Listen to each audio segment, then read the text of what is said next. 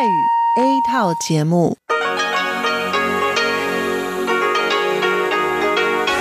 ที่นี่สถานีวิทยุเรดิโอไต้หวันอินเตอร์เนชันแนล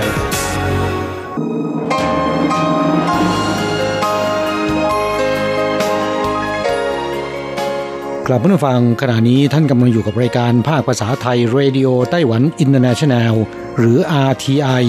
ออกกระจายเสียงจากกรุงไทเปไต้หวันสาธารณรัฐจีน เป็นประจำทุกวันนะครับ นอกจากรับฟังทางเครื่องรับวิทยุได้แล้ว ยังสามารถรับฟังรายการผ่านระบบออนไลน์ได้ที่ thai.rti.org.tw หรือที่ RTI Fanpage นะครับ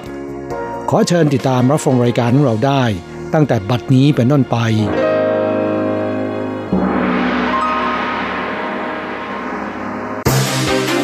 ลำดับแรก ขอเชิญติดตามรับฟัง ข่าวประจำวัน สวัสดีค่ะคุณผู้ฟังที่เคารพ ช่วงของข่าวประจำวันจากรายการเรดิโอไต้หวันอินเตอร์เนชันแนล ประจำวันจันทร์ที่ 31 ธันวาคม พุทธศักราช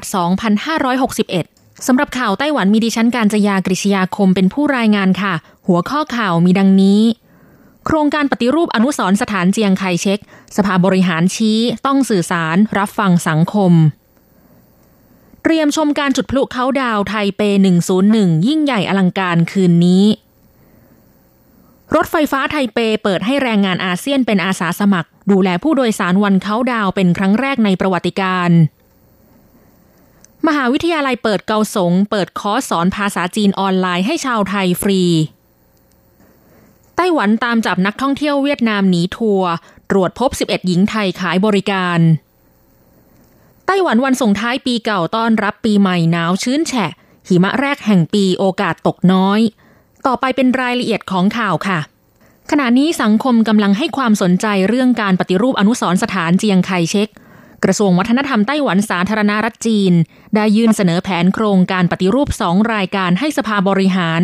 ซึ่งกำลังรอการประสานงานร่วมกับกระทรวงอื่น ๆ อย่างไรก็ตามกระทรวงวัฒนธรรมระบุว่า ต้องให้สภาบริหารอนุมัติแผนโครงการปฏิรูปดังกล่าวเสียก่อน จึงจะสามารถเปิดเผยเนื้อหารายละเอียดได้ ทั้งนี้ภายใต้แผนโครงการปฏิรูปดังกล่าว จะไม่รวมถึงการรื้อถอนทำลายสิ่งก่อสร้าง ด้านนางสาวโคลัสโยธากา โฆษกสภาบริหารกล่าวว่า นายหลินว่านอี้รัฐมนตรีประจำสภาบริหาร ผู้รับผิดชอบโครงการนี้ เตรียมจัดประชุมหารือร่วมกับทุกกระทรวงที่เกี่ยวข้องหลังจากวันหยุดเทศกาลปีใหม่ นางสาวโคลัสระบุว่า สภาบริหารให้ความสำคัญต่อการปฏิรูปอนุสรสถานเจียงไคเช็คและเคารพต่อความเห็นของกระทรวงวัฒนธรรม เรื่องนี้จะต้องมีกระบวนการสื่อสารกับสังคม คือการรับฟังความเห็นจากทุกกระทรวงและประชาชนอย่างเต็มที่ ข่าวต่อไป คืนวันส่งท้ายปีเก่าต้อนรับปีใหม่ 31 ธันวาคมนี้ อาคารไทเป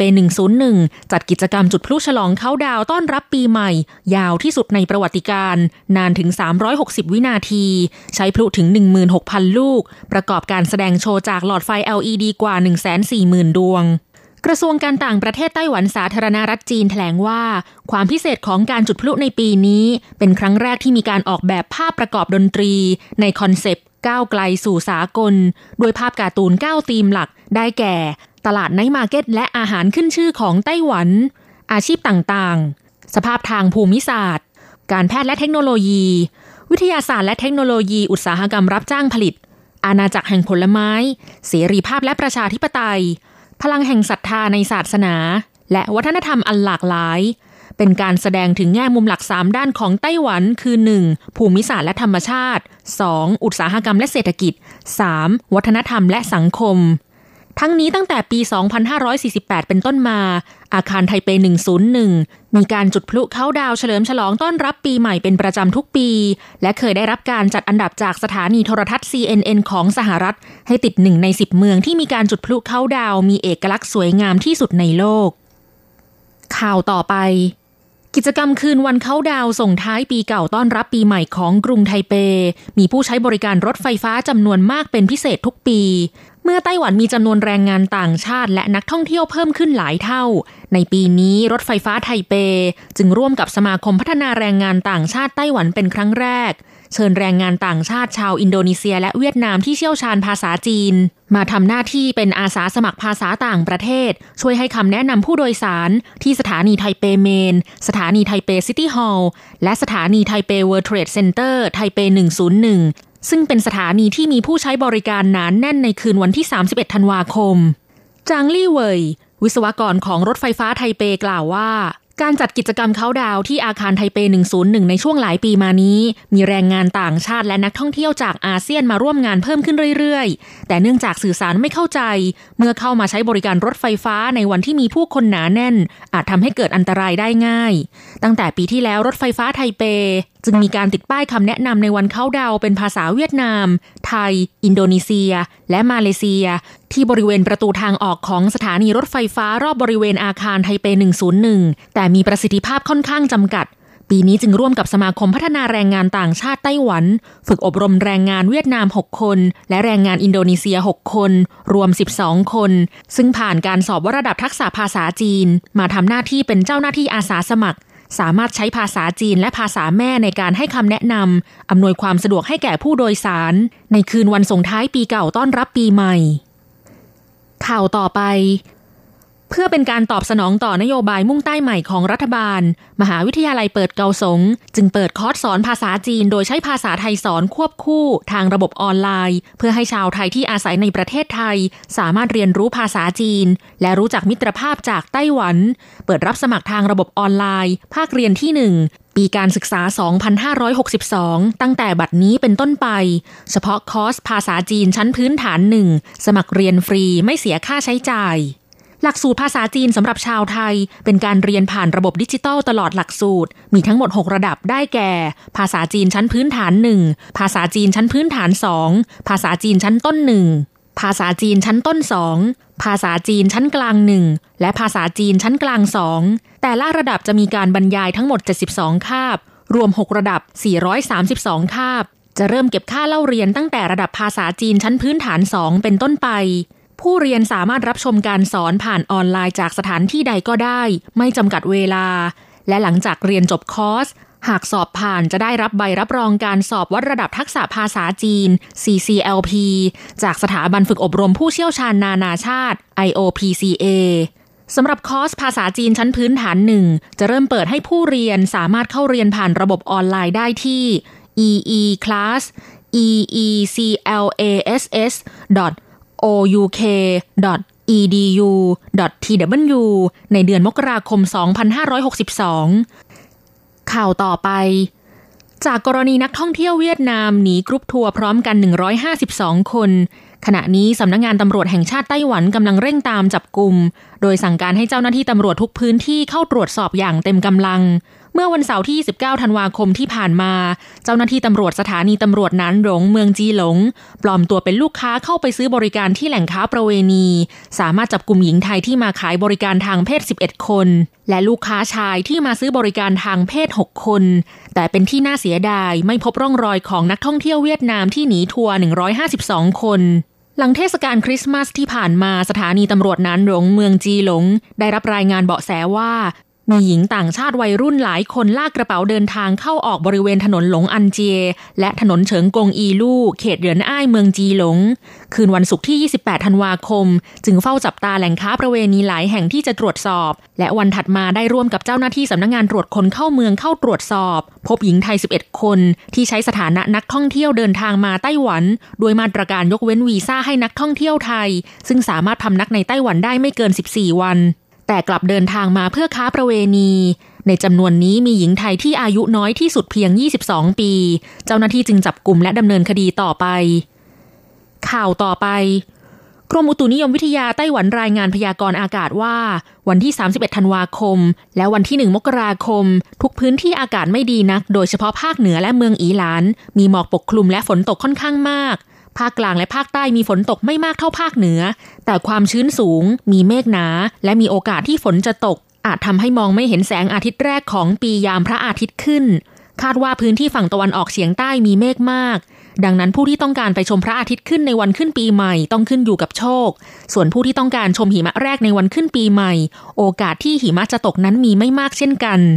อิทธิพลจากลมมรสุมตะวันออกเฉียงเหนือและความชื้นจากจีนใต้พัดมาทางตอนเหนือของไต้หวัน กรมอุตุนิยมวิทยาจึงประกาศเตือนฝนตกหนัก ตั้งแต่วันที่ 31 ธันวาคม 2561 ถึง 3 มกราคม 2562 กรุงไทเป นครนิวไทเป และอีหลานมีฝนตกมาก สภาพอากาศในวันขึ้นปีใหม่ ภาคเหนืออีหลานและฮวาเหลียนอากาศหนาวชื้นแฉะ กลางวันอุณหภูมิไม่ถึง 20 องศาเซลเซียส กลางคืนต่ำสุด 14-15 องศาเซลเซียส ภาคใต้กลางวัน 23-24 องศาเซลเซียส กลางคืนไปจนถึงเช้าตรู่ 16-17 องศาเซลเซียส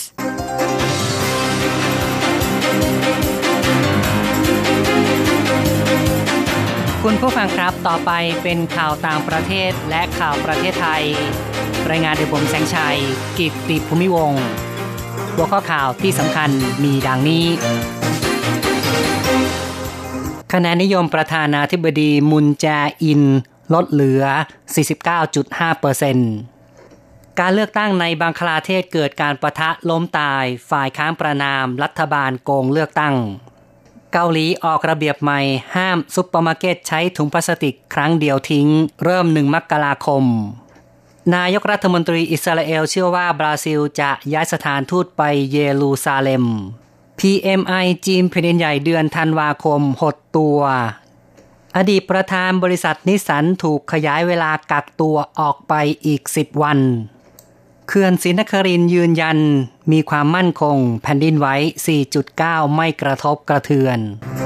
ต่อไปเป็นรายละเอียดของข่าวครับ องค์กรสำรวจความเห็นประชาชน Realmeter ของเกาหลีใต้แถลง ในวันที่ 31 คะแนนนิยมประธานาธิบดีมุนแจอิน ลดเหลือ 45.9%ต่ำสุดตั้งแต่ขึ้นบริหารประเทศสำนักข่าวยอนฮับของเกาหลีใต้รายงานอ้างเลียวมิเตอร์ ซึ่งทำการสำรวจระหว่าง 26 ถึง 28 ธันวาคม สอบถามชาวเกาหลีใต้ อายุ 20 ปีขึ้นไปจำนวน 2,011 คน ได้รับผลข้างต้น รายงานชี้ว่า 49.5%ของผู้ตอบแบบสอบถาม มีความเห็นเป็นบวกต่อการบริหารงานของมุนแจอิน ซึ่งลดจากสัปดาห์ก่อนหน้า 1.2 จุด ผู้มีความเห็นเป็นลบเพิ่มขึ้น 3.6 จุด เท่ากับ 49.7%นับเป็นครั้งแรกที่มีความเห็นเป็นลบมากกว่าเป็นบวกเลียวมิเตอร์วิเคราะห์ว่าเศรษฐกิจตกต่ำเป็นสาเหตุสำคัญที่ทำให้คะแนนนิยมของนายมูลลดลง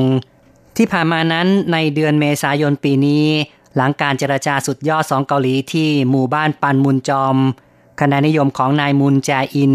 พุ่งถึง 77.4%สูงสุดเป็นประวัติการของปี แต่หลังจากดัชนีเศรษฐกิจตกต่ำลง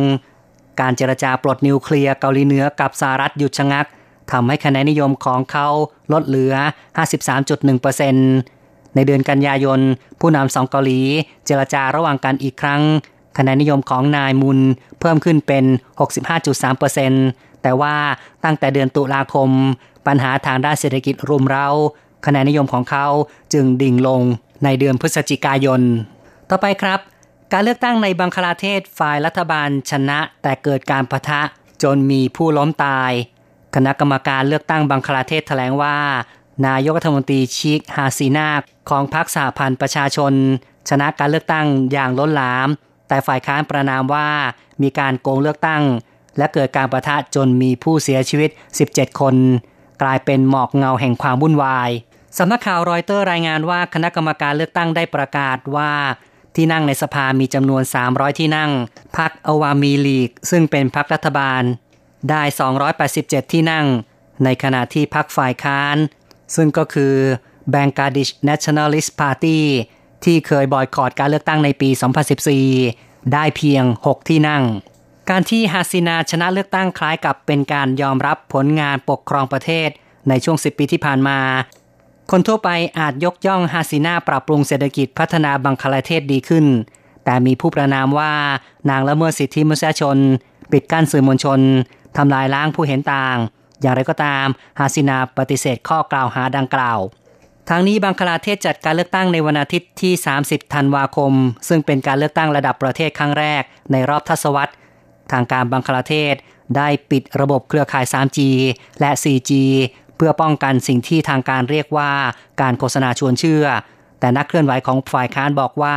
มาตรการพวกนี้ทำขึ้นเพื่อป้องกัน ไม่ให้รายงานสิ่งที่ผิดปกติในการเลือกตั้งข้อต่อไปครับ เกาหลีเหนือออกกฎระเบียบใหม่เริ่มตั้งแต่1มกราคมปี 2019 ห้ามซุปเปอร์มาร์เก็ตขนาดใหญ่ ใช้ถุงพลาสติกครั้งเดียวทิ้ง กระทรวงสิ่งแวดล้อมของเกาหลีใต้แถลงในวันที่ 31 ธันวาคมว่า การแก้ไขกฎหมายรีไซเคิลและการอนุรักษ์ทรัพยากร จะมีผลตั้งแต่ 1 มกราคม ห้างซุปเปอร์มาร์เก็ตขนาดใหญ่ 2,000 แห่ง และห้างพื้นที่ 165 ตารางเมตรขึ้นไปจำนวน 11,000 แห่ง ห้ามใช้ถุงพลาสติกแบบครั้งเดียวทิ้ง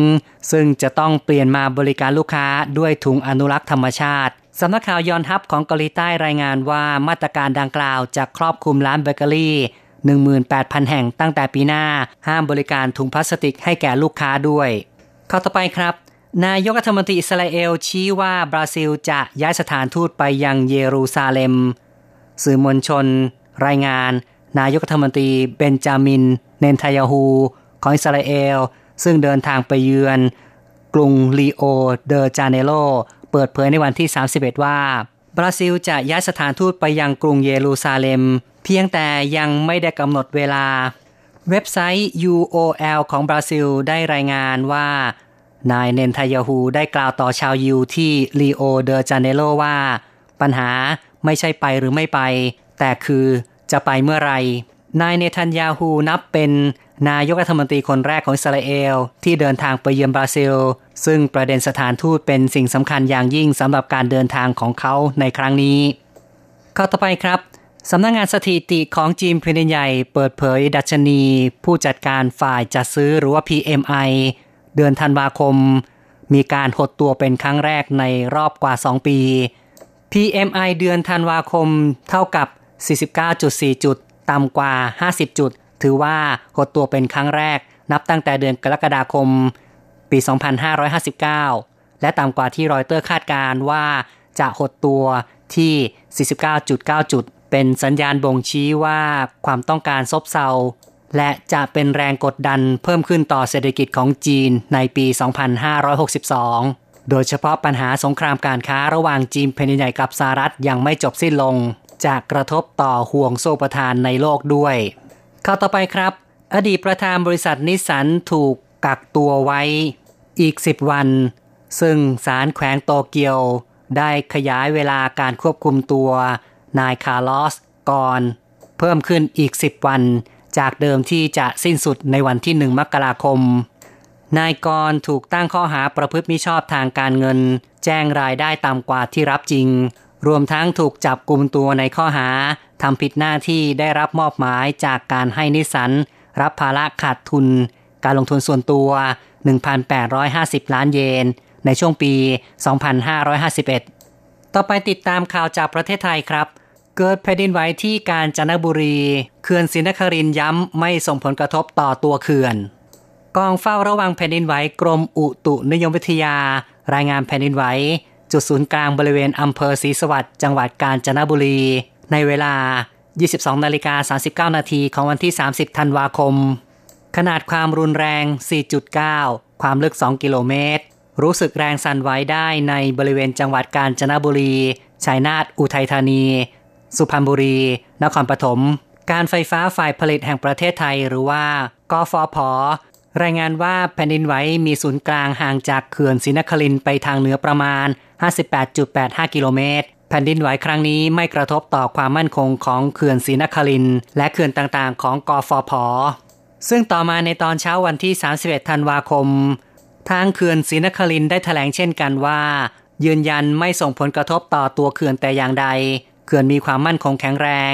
ซึ่งมีมาตรการเฝ้าระวังตลอด 24 ชั่วโมง รวมถึงการตรวจสอบโครงสร้างเขื่อนทุกระยะ อีกข่าวหนึ่งนะครับ เกษตรกรที่จังหวัดพิจิตรใช้เทคโนโลยีบังคับมะม่วงออกผลผลิตนอกฤดูกาลนางสาวกนกพรบุญยิ่งเกษตรกรในโครงการ Young Smart Farmer ในอำเภอสากเหล็ก ใช้เทคโนโลยีบังคับให้มะม่วงน้ำดอกไม้พันธุ์สีทอง ออกผลผลิตนอกฤดูกาลมีใบสั่งจองเพียบสร้างรายได้หลักหมื่นบาท นางสาวกนกพรบอกว่า จบการศึกษาปริญญาตรีด้านเกษตรจากมหาวิทยาลัยในจังหวัดเชียงใหม่ จึงนำความรู้มาต่อยอดกับสินค้าเกษตรที่เป็นธุรกิจในครัวเรือน ใช้เทคโนโลยี บังคับผลมะม่วง บนพื้นที่ 300 ไร่ ออกผลผลิตนอกฤดูกาลจึงสร้างมูลค่าเพิ่มทางการค้า ดีกว่าการจำหน่ายผลผลิตตามฤดูกาลโดยเฉพาะในช่วงปีใหม่ขายได้ราคาดี ราคาจำหน่ายมะม่วงน้ำดอกไม้สีทองแบบเกรด A จำหน่ายกิโลกรรัมละ 70ถึงบาท หรือจัดเป็นชุดของขวัญ บรรจุกล่องละ 5 กิโลกรัมจำนวน 9 ผลต่อกล่อง ราคายกกล่อง 500 บาท ต่อไปเป็นรายงานอัตราแลกเงินนะครับ เนื่องจากว่ายังเป็นช่วงวันหยุดส่งท้ายปีเก่า จึงขออ้างอิงอัตราของวันที่ 28 ธันวาคม โอนเงิน 10,000 บาทใช้ 9,710 เหรียญไต้หวัน แลกซื้อเงินสด 10,000 บาทใช้ 10,000 เหรียญไต้หวัน และโอนเงิน 1 เหรียญสหรัฐใช้ 30.80 เหรียญไต้หวัน ข่าวจาก RTI ในวันนี้จบลงแล้วครับ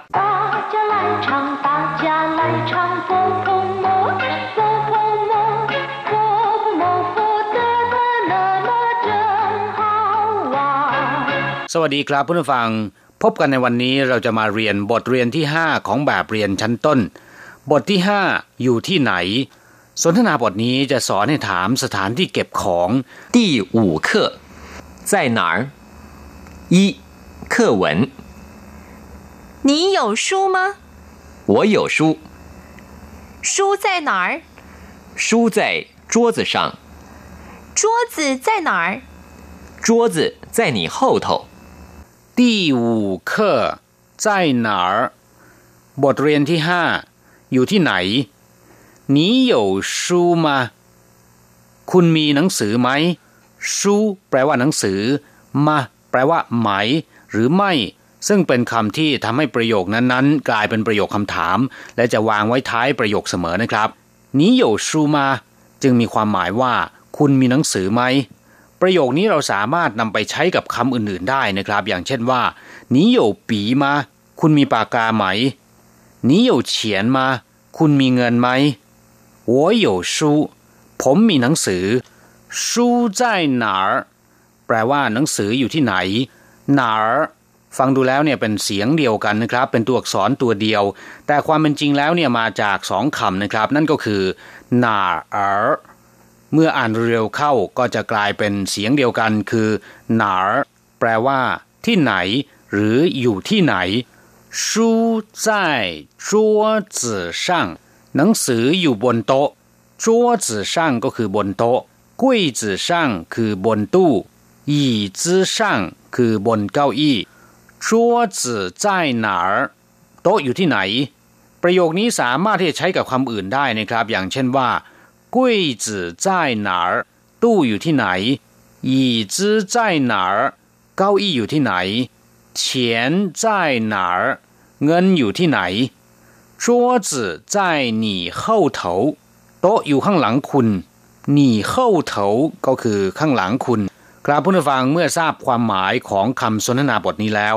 ต่อไปขอให้พลิกไปที่หน้า 24 ของแบบเรียน เราจะไปดูความหมายของคำศัพท์ใหม่ๆ ในบทนี้ ก่อนอื่นเรามาฟังคุณครูอ่านคำศัพท์หนึ่งรอบก่อนนะครับ 二生字与生词，一有有书书在 在上上家，家二桌子桌子后头后头โยก็แปลว่ามีนะครับ ตรงข้ามกับคำว่าหวูหรือเหมยที่แปลว่าไม่มี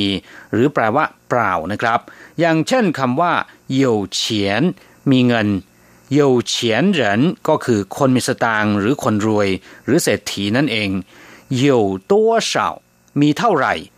有学问มีความรู้有经验มีประสบการณ์ เวลาที่เราจะเข้าห้องน้ำประตูห้องน้ำปิดอยู่ ไม่แน่ใจว่ามีคนใช้ห้องน้ำอยู่หรือเปล่า เราควรถามก่อนว่า有人吗มีใครอยู่ข้างในไหม ถ้ามีคนอยู่เราก็จะได้ยินเสียงตอบออกมาว่า有人มีคนใช้อยู่有一点มีนิดหนึ่ง มีนิดหน่อย โยยี่สมีความหมาย นอกจากแปลว่ามีแล้วนะครับคำว่าโยยังใช้เป็นคำที่ตอบรับการขานชื่อได้อีกด้วยนะครับ อย่างเช่นว่า เวลาที่ผู้บังคับบัญชาหรือว่าคุณครูเรียกขานชื่อของเรา เราได้ยินแล้วนะครับ ก็ต้องตอบว่าโยซึ่งก็แปลว่ามาครับ หรืออยู่ครับ อะไรทำนองนั้นชูเมื่อเป็นคำนามนะครับ ก็แปลว่าหนังสือ สมุด หรือว่าจดหมาย อย่างเช่นว่าตูชูอ่านหนังสือชินชู หนังสือใหม่จาชูจดหมายที่ทางบ้านส่งมาเรียกว่าจาชูเส้นฉินชูใบคำร้อง เป่าเจิ้งชูใบรับรองเจินต้วนชูใบวินิจฉัยแพทย์หรือใบรับรองแพทย์ ชูเป้าแปลว่ากระเป๋าหนังสือ แต่ถ้าหากว่าทำหน้าที่เป็นกริยานะครับ ก็จะแปลว่า เขียนหนังสือ บันทึกหรือว่าคัดหนังสือนะครับ อย่างเช่นว่า ชูเฉียก็แปลว่าคัดหรือว่าเขียนหนังสือ ชูฝา ศิลปะในการเขียนหนังสือ คัดตัวอักษรจีน หรือว่าแบบในการเขียนตัวอักษรจีน在แปลว่าอยู่ มีอยู่ หรือดำรงอยู่ อย่างเช่นว่า他在不在家หรือ他在家吗เขาอยู่บ้านหรือไม่他不在家หรือพูดสั้นๆว่า他不在เขาไม่อยู่บ้าน他们在哪里พวกเขาอยู่ที่ไหน我们在宿舍พวกเราอยู่ที่หอพัก 在什么地方หรือ在哪儿แปลว่าอยู่ที่ไหนช่างแปลว่าบน ข้างบน สูงหรือที่แล้วมานะครับ ตรงข้ามกับคำว่าช่าที่แปลว่าล่าง ข้างล่างหรือว่าต่ำอย่างเช่นว่าช่างเมียน ข้างบน ด้านบนหรือว่าชั้นบนช่าเมียน ข้างล่าง ด้านล่าง นอกจากแปลว่าข้างบนแล้วนะครับ ยังมีความหมายอีกหลายอย่างอย่างเช่นว่าช่างเฉวยก็แปลว่าไปเรียนหนังสือช่างปัน เข้าทำงานช่างเป้า เป็นข่าวทางหน้าหนังสือพิมพ์ช่างเกื้อเย่เดือนที่แล้วช่างโจวสัปดาห์ที่แล้ว เจียแปลว่าบ้าน ครอบครัว เช่นว่า我的家在泰国บ้านของผมอยู่ที่เมืองไทย我家有五个兄弟姐妹ครอบครัวของผมมีพี่น้องห้าคน นอกจากนี้นะครับยังหมายถึงผู้ชำนาญการเฉพาะด้าน หรือบ่งบอกถึงอาชีพนะครับ อย่างเช่นว่า เจิ้งจื่อเจียนักการเมือง科学家นักวิทยาศาสตร์企业家นักธุรกิจ และคำว่าเจียนะครับ ยังใช้เป็นคำศัพท์บอกจำนวนได้อีกด้วย อย่างเช่นว่ายี่จา公司บริษัทหนึ่งบริษัทยี่จา工厂โรงงานหนึ่งแห่งจัวจืแปลว่าโต๊ะคำคำนี้จะเรียกสั้นๆว่าจัวก็ได้นะครับชูจัวก็คือโต๊ะหนังสือชันจัวโต๊ะอาหาร กงจัวจัวโต๊ะทำงานอีจางจัวจืโต๊ะหนึ่งตัวเข้าเถาแปลว่าข้างหลัง ด้านหลังมีความหมายเช่นเดียวกับคำว่าเข้าเมียนที่แปลว่าด้านหลังอย่างเดียวกัน ตรงข้ามกับคำว่าเฉียนเถาข้างหน้า ด้านหน้า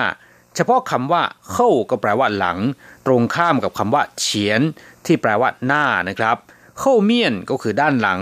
เข้าเหมือนก็คือประตูหลัง การเดินทางลัดการใช้เส้นสายความสัมพันธ์หรือว่าใช้เงิน เพื่อให้ได้มาซึ่งผลประโยชน์ทางธุรกิจหรือว่าความก้าวหน้าในหน้าที่การงาน แทนที่จะทำตามขั้นตอนใช้ความสามารถของตัวเอง หรือจะพูดง่าย ๆ ว่าการให้สินบนในลักษณะนี้นะครับ ภาษาจีนเรียกกันว่า เจ้าเข้าเหมือน เดินประตูหลัง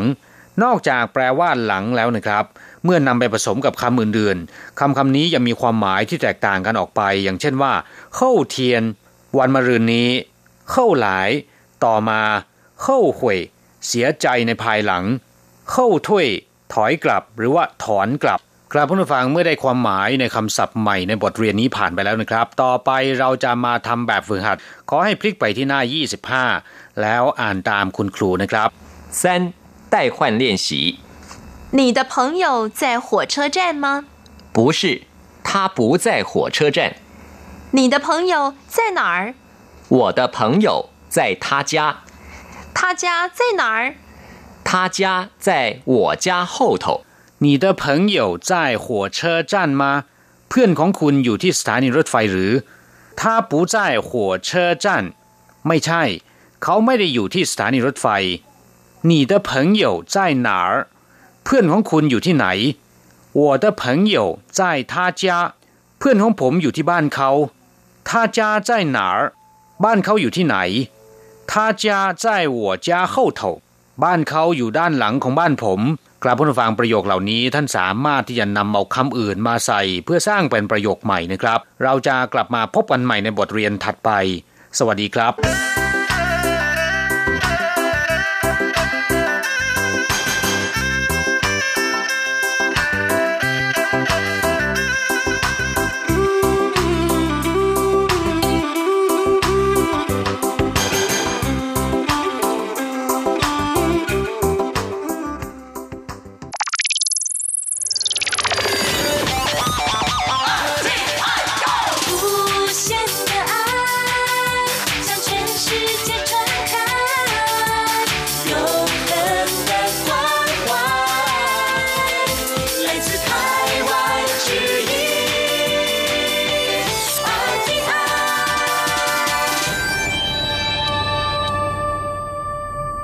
ครับคุณครับขณะนี้คุณกำลังติดตามรับฟังรายการภาคภาษาไทยจากสถานีวิทยุ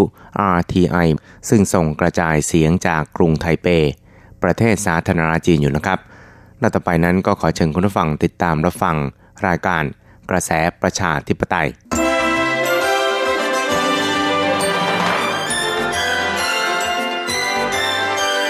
กระแสประชาธิปไตยประชาธิปไตยนำเราสู่ความหวัง ขอต้อนรับคุณผังสู่กระแสประชาธิปไตย โดยกฤษณัยสายประพาส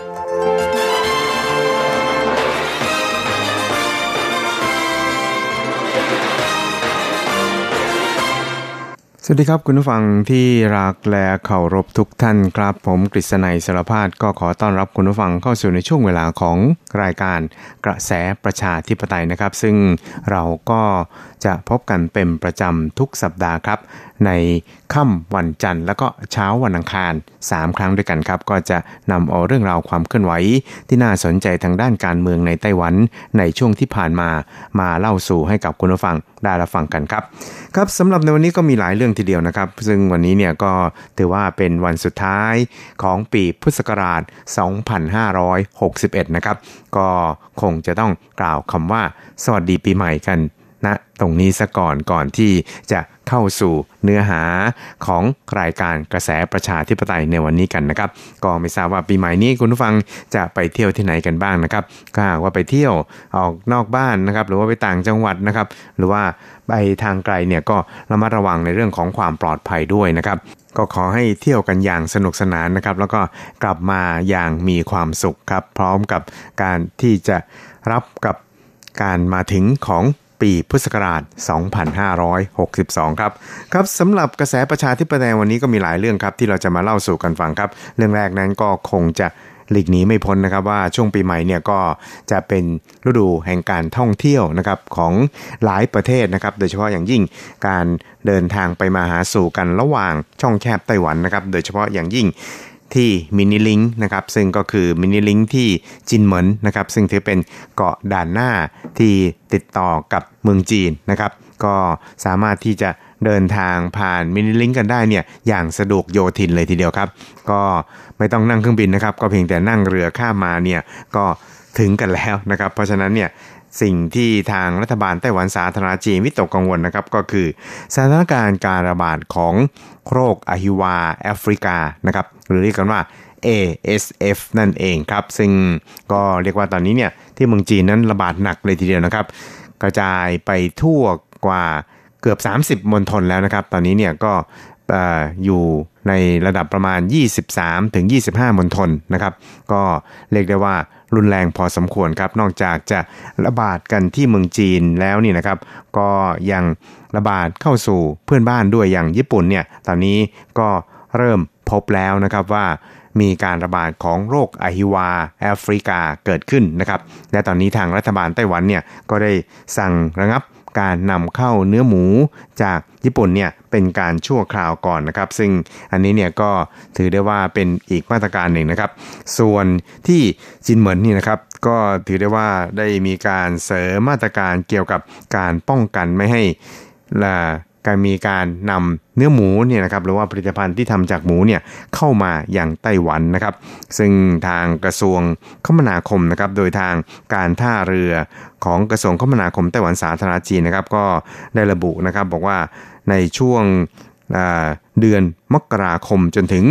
พฤศจิกายนที่ผ่านมานะครับ ปรากฏว่ามีนักท่องเที่ยวที่เดินทางผ่านจินเหมินนะครับก็คือมินิลิงเนี่ยนะครับจำนวนถึง 1 7 2 0 0 0 0 คนครั้งนะครับ เพิ่มขึ้นจากช่วงเดียวกันของปีที่แล้วเนี่ยถึง 1 4 0 0 0 0 คนครั้งครับ แล้วก็คาดว่าจนถึงสิ้นปีเนี่ยนะครับก็คือถึงวันนี้เนี่ย จำนวนที่เดินทางเข้าออกผ่านมินิลิงที่จินเหมินครับจะสูงถึง1ล้าน8แสน5หมื่นคนครั้งเลยทีเดียวนะครับครับ ซึ่งในช่วงที่สถานการณ์การระบาดของโรคอหิวาแอฟริกาเนี่ยนะครับ เป็นไปอย่างรุนแรงเช่นนี้ครับ ทางการท่าเรือที่จินเหมินครับ ก็ได้เตรียมมาตรการรับมือในการป้องกันโรคอหิวาจากเมืองจีนเนี่ยนะครับ อย่างเต็มที่เลยทีเดียวครับ โดยนายหลิวจื้อหงนะครับ ในฐานะรองอธิบดีการท่าเรือของไต้หวันสาธารณจีนซึ่งดูแลที่จินเหมินนี่นะครับ ก็ได้ระบุเกี่ยวกับมาตรการการป้องกัน ไม่ให้มีการนำเข้าผลิตภัณฑ์จากหมูเข้ามาจากเมืองจีนที่ท่าเรือจินเหมินนะครับ โดยเขาบอกครับบอกว่า 针对来自一期的船舶，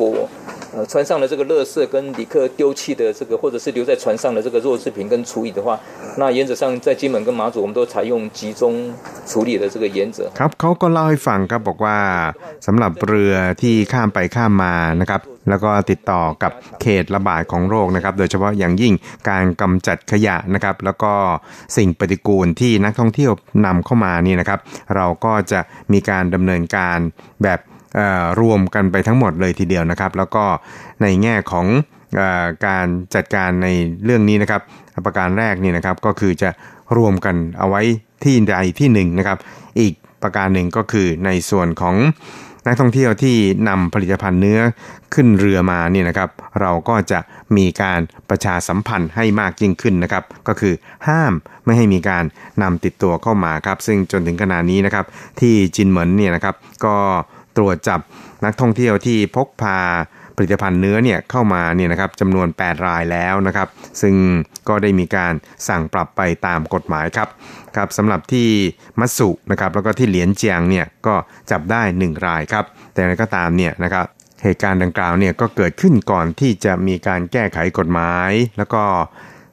เพิ่มเป็น 2 0 0แสนถึง 1 ล้านเหรียญไต้หวันนะครับ เพราะฉะนั้นเนี่ยก็มีการสั่งปรับไปตามกฎหมายเดิมนั่นเองครับครับอะไรก็ตามเนี่ยเขาก็เรียกร้องให้บรรดานักท่องเที่ยวนะครับที่จะเดินทางเข้าออกระหว่างเมืองจีนกับที่ท่าเรือมินิลิงของไต้หวันนี่นะครับก็อย่าได้พกพาผลิตภัณฑ์เนื้อหมูเข้ามาอย่างไต้หวันเป็นอันขาดเลยทีเดียวครับ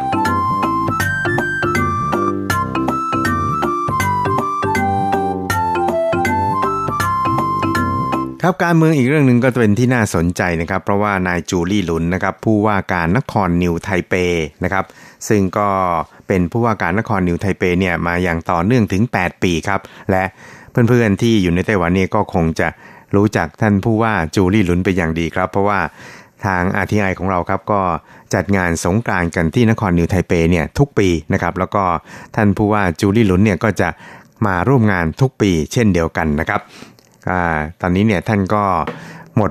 หรือว่าพ้นวาระการดำรงตำแหน่งผู้ว่าการนครนิวไทเปที่เป็นมานานถึง 8 ปีแล้วนะครับ เมื่อวันที่ 25 ธันวาคมที่ผ่านมาครับ เพราะฉะนั้นเนี่ยหลายๆฝ่ายนะครับ โดยเฉพาะอย่างยิ่งสื่อมวลชนในไต้หวันนี่ต่างก็ให้ความสนใจนะครับว่า เอ๊ะ อนาคตทางการเมืองของท่านจูลี่หลุนเนี่ยจะเป็นอย่างไรบ้างอะไรทำนองนี้หรือว่าได้วางอนาคตยังไงบ้างนะครับ ซึ่ง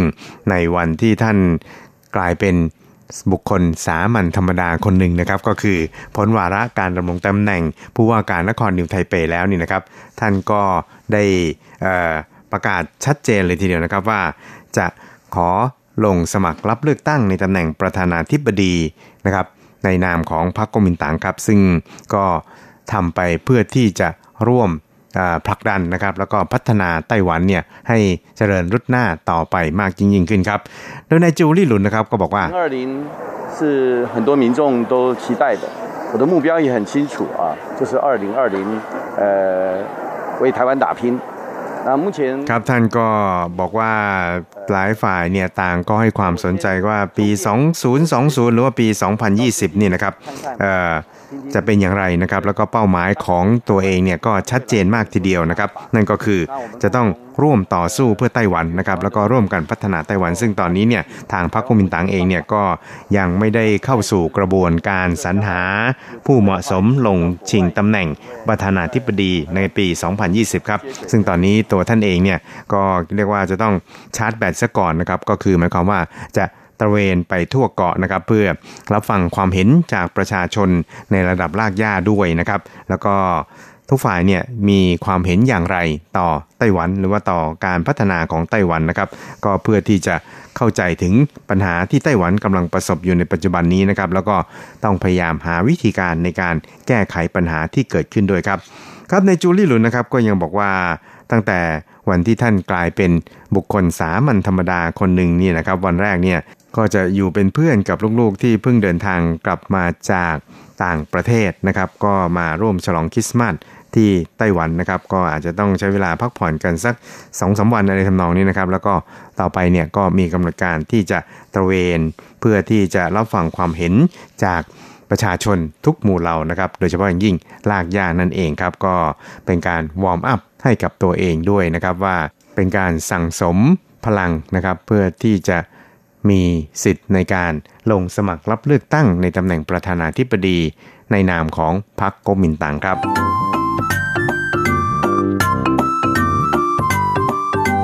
ครับการเมืองอีกเรื่องนึงในช่วงสัปดาห์ที่ผ่านมาที่เราพลาดไม่ได้ที่จะมาคุยกันในวันนี้นะครับ ก็เป็นเรื่องราวเกี่ยวกับตำแหน่งอธิการบดีของมหาลัยแห่งชาติไต้หวัน หรือเรียกย่อๆว่าไถต้านะครับ ซึ่งก็ว่างเว้นไป ประมาณเกือบปีนะครับก็คือตั้งแต่ต้นปีที่ผ่านมาเนี่ยทางคณะกรรมการสรรหาของมหาวิทยาลัยแห่งชาติไต้หวันนะครับก็ได้มีการลงมติเลือกท่านศาสตราจารย์กวนจงมินนี่นะครับให้ดำรงตำแหน่งอธิการบดีคนใหม่นะครับ ซึ่งท่านกวนจงมินเนี่ยก็เคยเป็นถึงระดับรัฐมนตรีหลายกระทรวงในรัฐบาลของท่านประธานาธิบดีมาอิงจิวนะครับก็เรียกได้ว่ามีสีสันของพรรคก๊กมินตั๋งเนี่ยอย่าง ชนิดที่เรียกว่าเต็มตัวเหมือนกันนะครับ เพราะฉะนั้นเนี่ยเมื่อ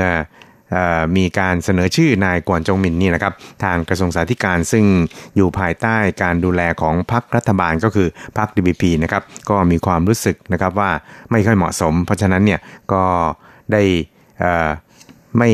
มีการมีคำสั่งนะครับให้ แต่งตั้งนายกวนจงหมินเนี่ยเป็นอธิการบดีของมาลาแห่งชาติไต้หวันนะครับโดยหลายเหตุผลนะครับเพราะว่ามีหลายฝ่ายเนี่ยต่างก็ออกมาเจาะลึกนะครับว่าที่ผ่านมาเนี่ยนายกวนจงหมินนั้นเคยดำรงตำแหน่งเป็นถึงกรรมการบริหารอิสระนะครับของภาคเอกชนนะครับโดยที่ไม่ได้มีการแจ้งให้กับทางมหาลัยรับทราบตามระเบียบนะครับและอีกอย่างหนึ่งนั้นก็คือในช่วงที่ผ่านมาเนี่ยครับก็ยังอาจจะ มีการเขียนบทความนะครับหรือว่าเป็นคอลัมนิสต์ให้กับนิตยสารบางแห่งครับก็เป็นเหตุผลที่ทางกระทรวงศึกษาธิการนะครับของไต้หวันเนี่ยนำมาอ้างว่าไม่เหมาะสมที่จะดำรงตำแหน่งนี้ แล้วก็ทำให้รัฐมนตรีว่าการกระทรวงศึกษาธิการของไต้หวันเนี่ยต้องพ้นจากตำแหน่งไปแล้วถึง 2 คนนะครับ คราวนี้เนี่ยก็เป็นคนที่ 3 ก็คือท่านรัฐมนตรีเย่จินรงครับ ก็ออกมารับศึก หลังจากที่ดำรงตำแหน่งรัฐมนตรีว่าการกระทรวงมหาดไทยเนี่ยก็ย้ายมาเพื่อที่จะมาแก้ไขปัญหานี้โดยเฉพาะนะครับ แต่ว่าช่วงที่ผ่านมาหลังจากที่ท่านเขารับตำแหน่งรัฐมนตรีศึกษาแล้วเนี่ยก็ยังไม่สามารถแก้ปัญหาได้ครับ แต่ว่าก็ได้ตัดสินใจนะครับเมื่อสัปดาห์ที่ผ่านมานะครับเพื่อที่จะแก้ไขปัญหานี้แล้วก็ไม่ให้ปัญหานี้นี่นะครับคาราคาซังไปจนถึงรัฐมนตรี ศึกษาธิการคนใหม่นะครับ เพราะฉะนั้นเนี่ยก็ได้เปิดแถลงข่าวในช่วงสัปดาห์ที่ผ่านมานะครับ บอกว่าจำใจเห็นชอบแต่งตั้งนายกวนจงมินเนี่ยดำรงตำแหน่งอธิการบดีของมหาลัยแห่งชาติไต้หวันนะครับ แล้วก็ในวันเดียวกันเนี่ยก็ทำหนังสือแต่งตั้งไปยังมหาลัยแห่งชาติไต้หวันเลยนะครับ แล้วก็ทางมหาลัยแห่งชาติไต้หวันเนี่ยก็ตอบกลับมาโดยทันทีทันใดครับว่าจะมีการ รับมอบตำแหน่งกันเนี่ยนะครับในวันที่ 8 มกราคมที่จะถึงนี้ครับแล้วก็ตามเนี่ยนะครับประเด็นดังกล่าวเนี่ยก็ได้สร้างความไม่พอใจให้กับท่านนายกไล่นะครับ ก็เนื่องจากว่าไม่ได้รับแจ้งล่วงหน้าหรือว่าไม่ได้ปรึกษาหารือกันก่อนนะครับ ก็เลยอนุมัติการลาออกของนายเย่จินหลงไปนะครับ ซึ่งก็เรียกได้ว่าแต่งตั้งแล้วก็ ลาออกไปพร้อม ๆ กันอะไรทำนองนี้ครับ แล้วก็ในส่วนของซีกของทางพรรครัฐบาลเนี่ยก็มีหลายส่วนครับที่ไม่เห็นด้วยกับการตัดสินใจดังกล่าวครับ ก็คิดว่าประเด็นดังกล่าวเนี่ยก็อาจจะยังคงเป็นประเด็นร้อนทางการเมืองในช่วงหลังปีใหม่นี้อย่างแน่นอนทีเดียวครับ ครับคุณครับเวลาของกระแสประชาธิปไตยในวันนี้ก็หมดลงแต่เพียงเท่านี้ครับ เราจะกลับมาพบกันใหม่ในสัปดาห์หน้า สวัสดีครับ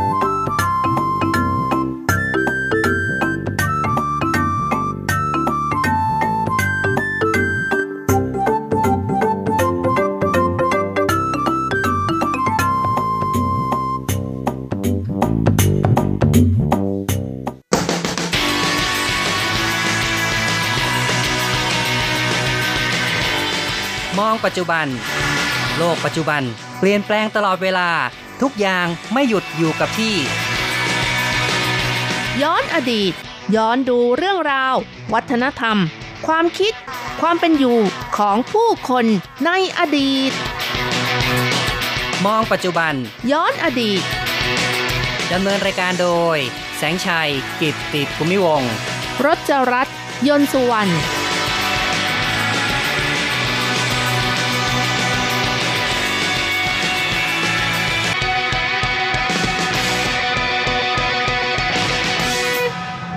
สวัสดีครับ คุณผู้ฟังที่รักครับ พบกันอีกแล้วในมองปัจจุบันย้อนอดีตนะครับ ผมแสงชัยกิตติภูมิวงศ์ค่ะดิฉันรจรัสยนต์สุวรรณค่ะครับ วันนี้ก็กำลังจะเป็น Happy New Year นะครับ ยังค่ะ ยังยังค่ะ วันครับนี้วันสุดท้ายของปีนี้นะคะ เป็น New Year Eve นะครับ ก็คือเป็นวันศุกร์ดิบก่อนจะถึงวันปีใหม่นะครับวันนี้ก็ตรงกับวันที่ 31 ธันวาคม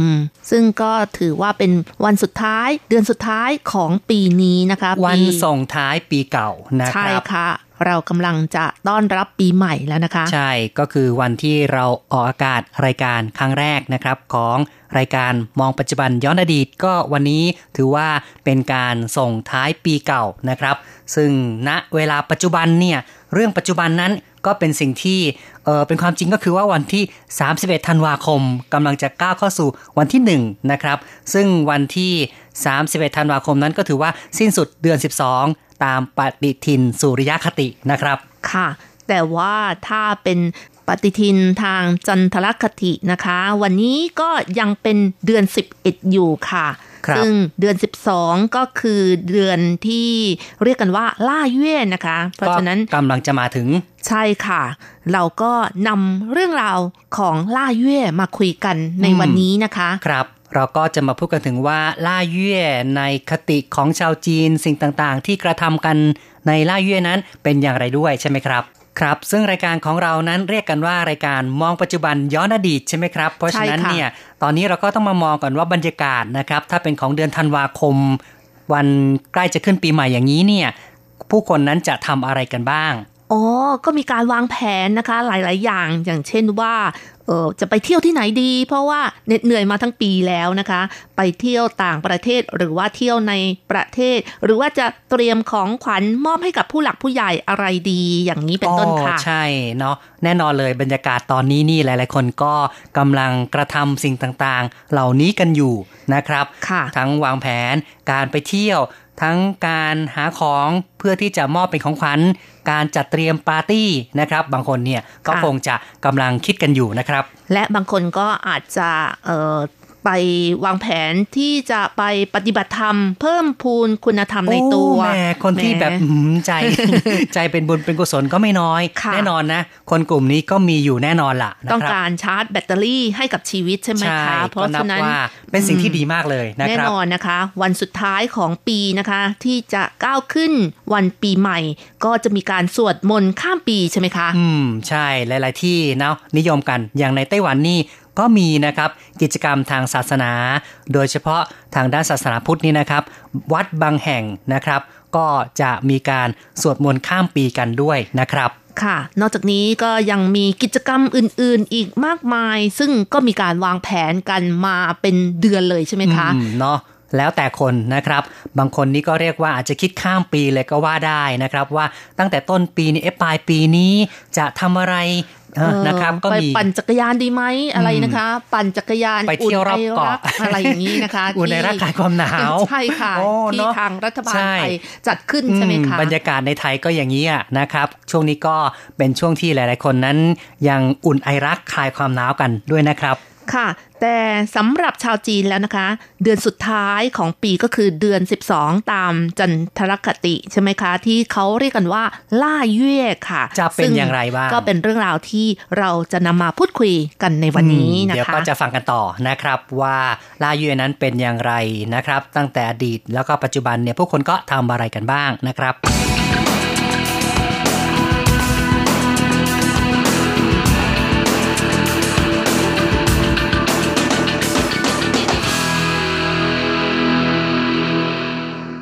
ค่ะ ถ้าจะถามว่าทำไมจึงเรียกเดือน 12 ตามจันทรคติว่าล่าเย่หรือว่าเดือนล่านะคะ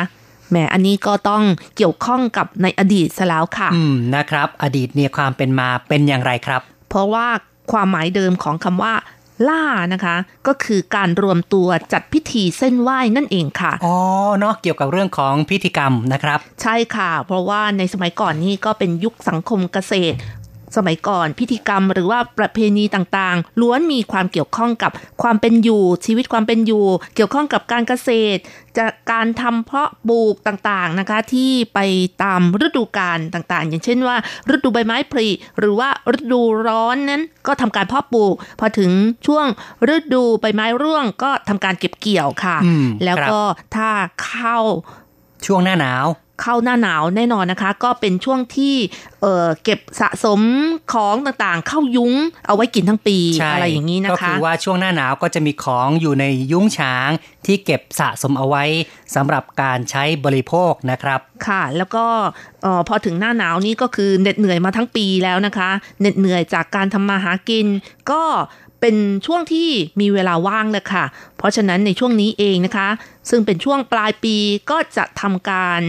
ทำพิธีเส้นไหว้ครั้งใหญ่ เป็นการอืมขอบคุณเทวดาฟ้าดิน ขอบคุณเทพเจ้าทั้งหลายที่อำนวยความปลอดภัย ให้ฝนตกถูกต้องตามฤดูกาลและ ยังมีการเฉลิมฉลองความเหน็ดเหนื่อยมาทั้งปีอีกด้วย คือหลังจากที่เหนื่อยมาทั้งปีก็ได้พักผ่อนกันนะครับ ในช่วงนี้คือไม่ต้องทำการเกษตรแล้วนะครับ เก็บเกี่ยวก็เสร็จแล้วนะครับ มีอาหารอยู่ในยุ้งฉาง ผู้คนก็มีเวลาว่าง ก็เลยนึกถึงบุญคุณของเทพพยดาฟ้าดินนะครับ ก็มีพิธีเส้นไหว้ และก็ถือว่าเป็นช่วงของการเฉลิมฉลอง เพื่อเป็นการผ่อนคลายพักผ่อนกันนะครับ สำหรับในเรื่องของการเส้นไหว้ของชาวจีนตั้งแต่โบราณมานะคะ ในส่วนที่ผู้คนนิยมเส้นไหว้ก็คือ เส้นไหว้เทพเจ้า และบรรพบุรุษค่ะ ครับ เพราะว่าผลผลิตการเกษตรที่ได้รับนั้นไม่เพียงแต่อาศัยแรงงานของคนเท่านั้นนะคะ ยังเกี่ยวข้องกับสภาพของฟ้าดินอากาศ ดังนั้นก็เลยขอบคุณเทพฟ้าดินต่างๆ ที่คอยคุ้มครองปกปักรักษาให้ทั้งปีนั้นมีผลผลิตทางการเกษตรที่ดี และต่อมาก็มีความคาดหวังมากขึ้นนะคะ ก็คือคาดหวังให้เทพเจ้านั้นขจัดสิ่งที่ไม่ดีออกไป นอกเสียจากคุ้มครองรักษาให้อยู่เย็นเป็นสุขแล้ว จึงมีการรวมพิธีเส้นไหว้ต่างๆ เข้าด้วยกันนั่นเองค่ะ อืมครับเป็นเรื่องของ การเส้นไหว้ต่างๆนะครับ รวมทั้งการเส้นไหว้บรรพบุรุษอยู่ด้วยใช่ครับเพราะฉะนั้นจึงเรียกเดือนนี้ว่า ล่าจี้นะคะอ๋อจี้ก็แปลว่าการเส้นไหว้ ล่าจี้ก็คือการเส้นไหว้เดือน 12 นะครับ เพราะฉะนั้นในเดือนนี้ในเดือน 12 ของชาวจีนเนี่ยเขาก็เรียกกันว่า ล่าเย่คือ เดือนในการเส้นไหว้หรือเรียกว่าล่าจี้ก็ได้นะครับ ค่ะเขาก็มีการจัดวันตรงขึ้นนะคะสำหรับในปีนี้นะคะ ตรงกับวันที่ 13 มกราคมค่ะ ซึ่งก็เป็นวันที่มีการเส้นไหว้สำหรับคนที่นับถือแบบเก่าๆ รวมทั้งวัดพุทธมหายานนะคะ ก็มีการทำพิธีทางศาสนาอีกด้วยค่ะ อ๋อ นะครับ วัดต่างๆ ที่เขาจัดกิจกรรมกันเนี่ยเขาก็เขาจะ กำหนดวันขึ้นมาวันหนึ่งเพื่อให้ทุกคนนั้น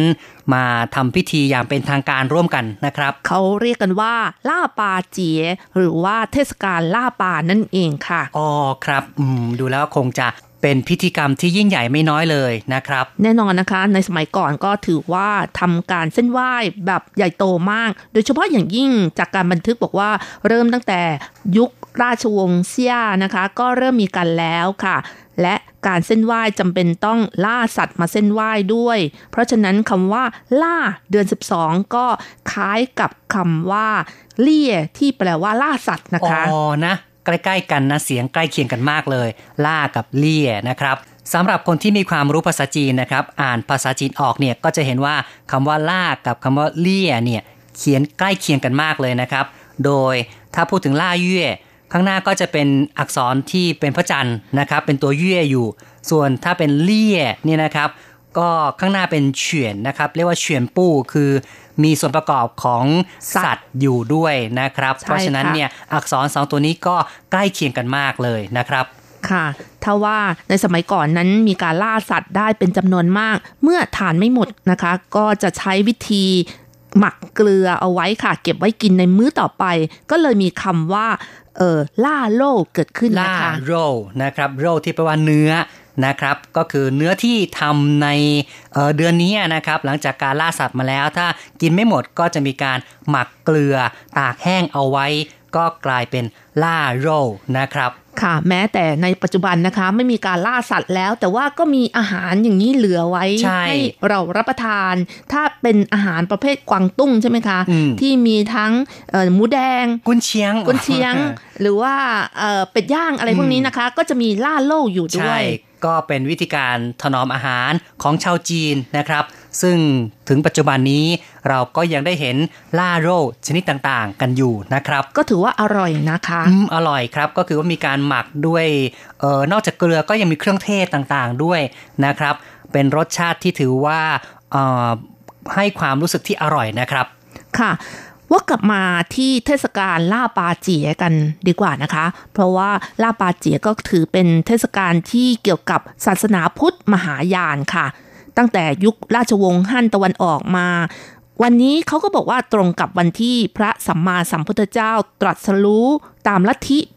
ของมหายานนั่นเองเป็นคค่ะติของมหายานที่เชื่อกันนะครับค่ะเล่ากันว่าพระสัมมาสัมพุทธเจ้านั้นก่อนที่จะออกบวชเป็นบุตรของกษัตริย์อินเดียใช่ไหมคะ เนื่องจากทรงเห็นในเรื่องของเรื่องทุกข์อะไรเกิดแก่ทุกเจ็บสตามุยทัยอะไรนิโรเงี้ธยมรรค เนาะค่ะนะครับ ก็เลยสละราชบัลลังก์ใช่ครับออกบวชค่ะครับในช่วง 6 ปีแรกนั้นก็บำเพ็ญ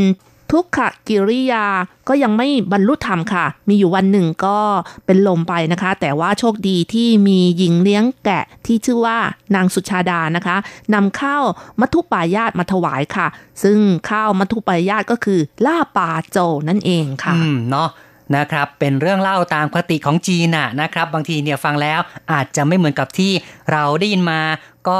ฟังหูไว้หูก็แล้วกันนะครับ ลาบาโจนะคะ ก็เป็นข้าวต้มที่ได้จากการตุนด้วยธัญพืชต่างๆนะคะนำมาถวายให้กับพระพุทธเจ้าค่ะ หลังจากที่ท่านฉันแล้ว ก็ทรงมีเรี่ยวแรง ทรงนั่งใต้โพ ใต้ต้นโพค่ะ แล้วก็ตรัสรู้ธรรมบรรลุธรรมในวันที่ 8 เดือน 12 ตามปฏิทินจีน ซึ่งก็คือล่าปาเจียนั่นเองค่ะครับ ก็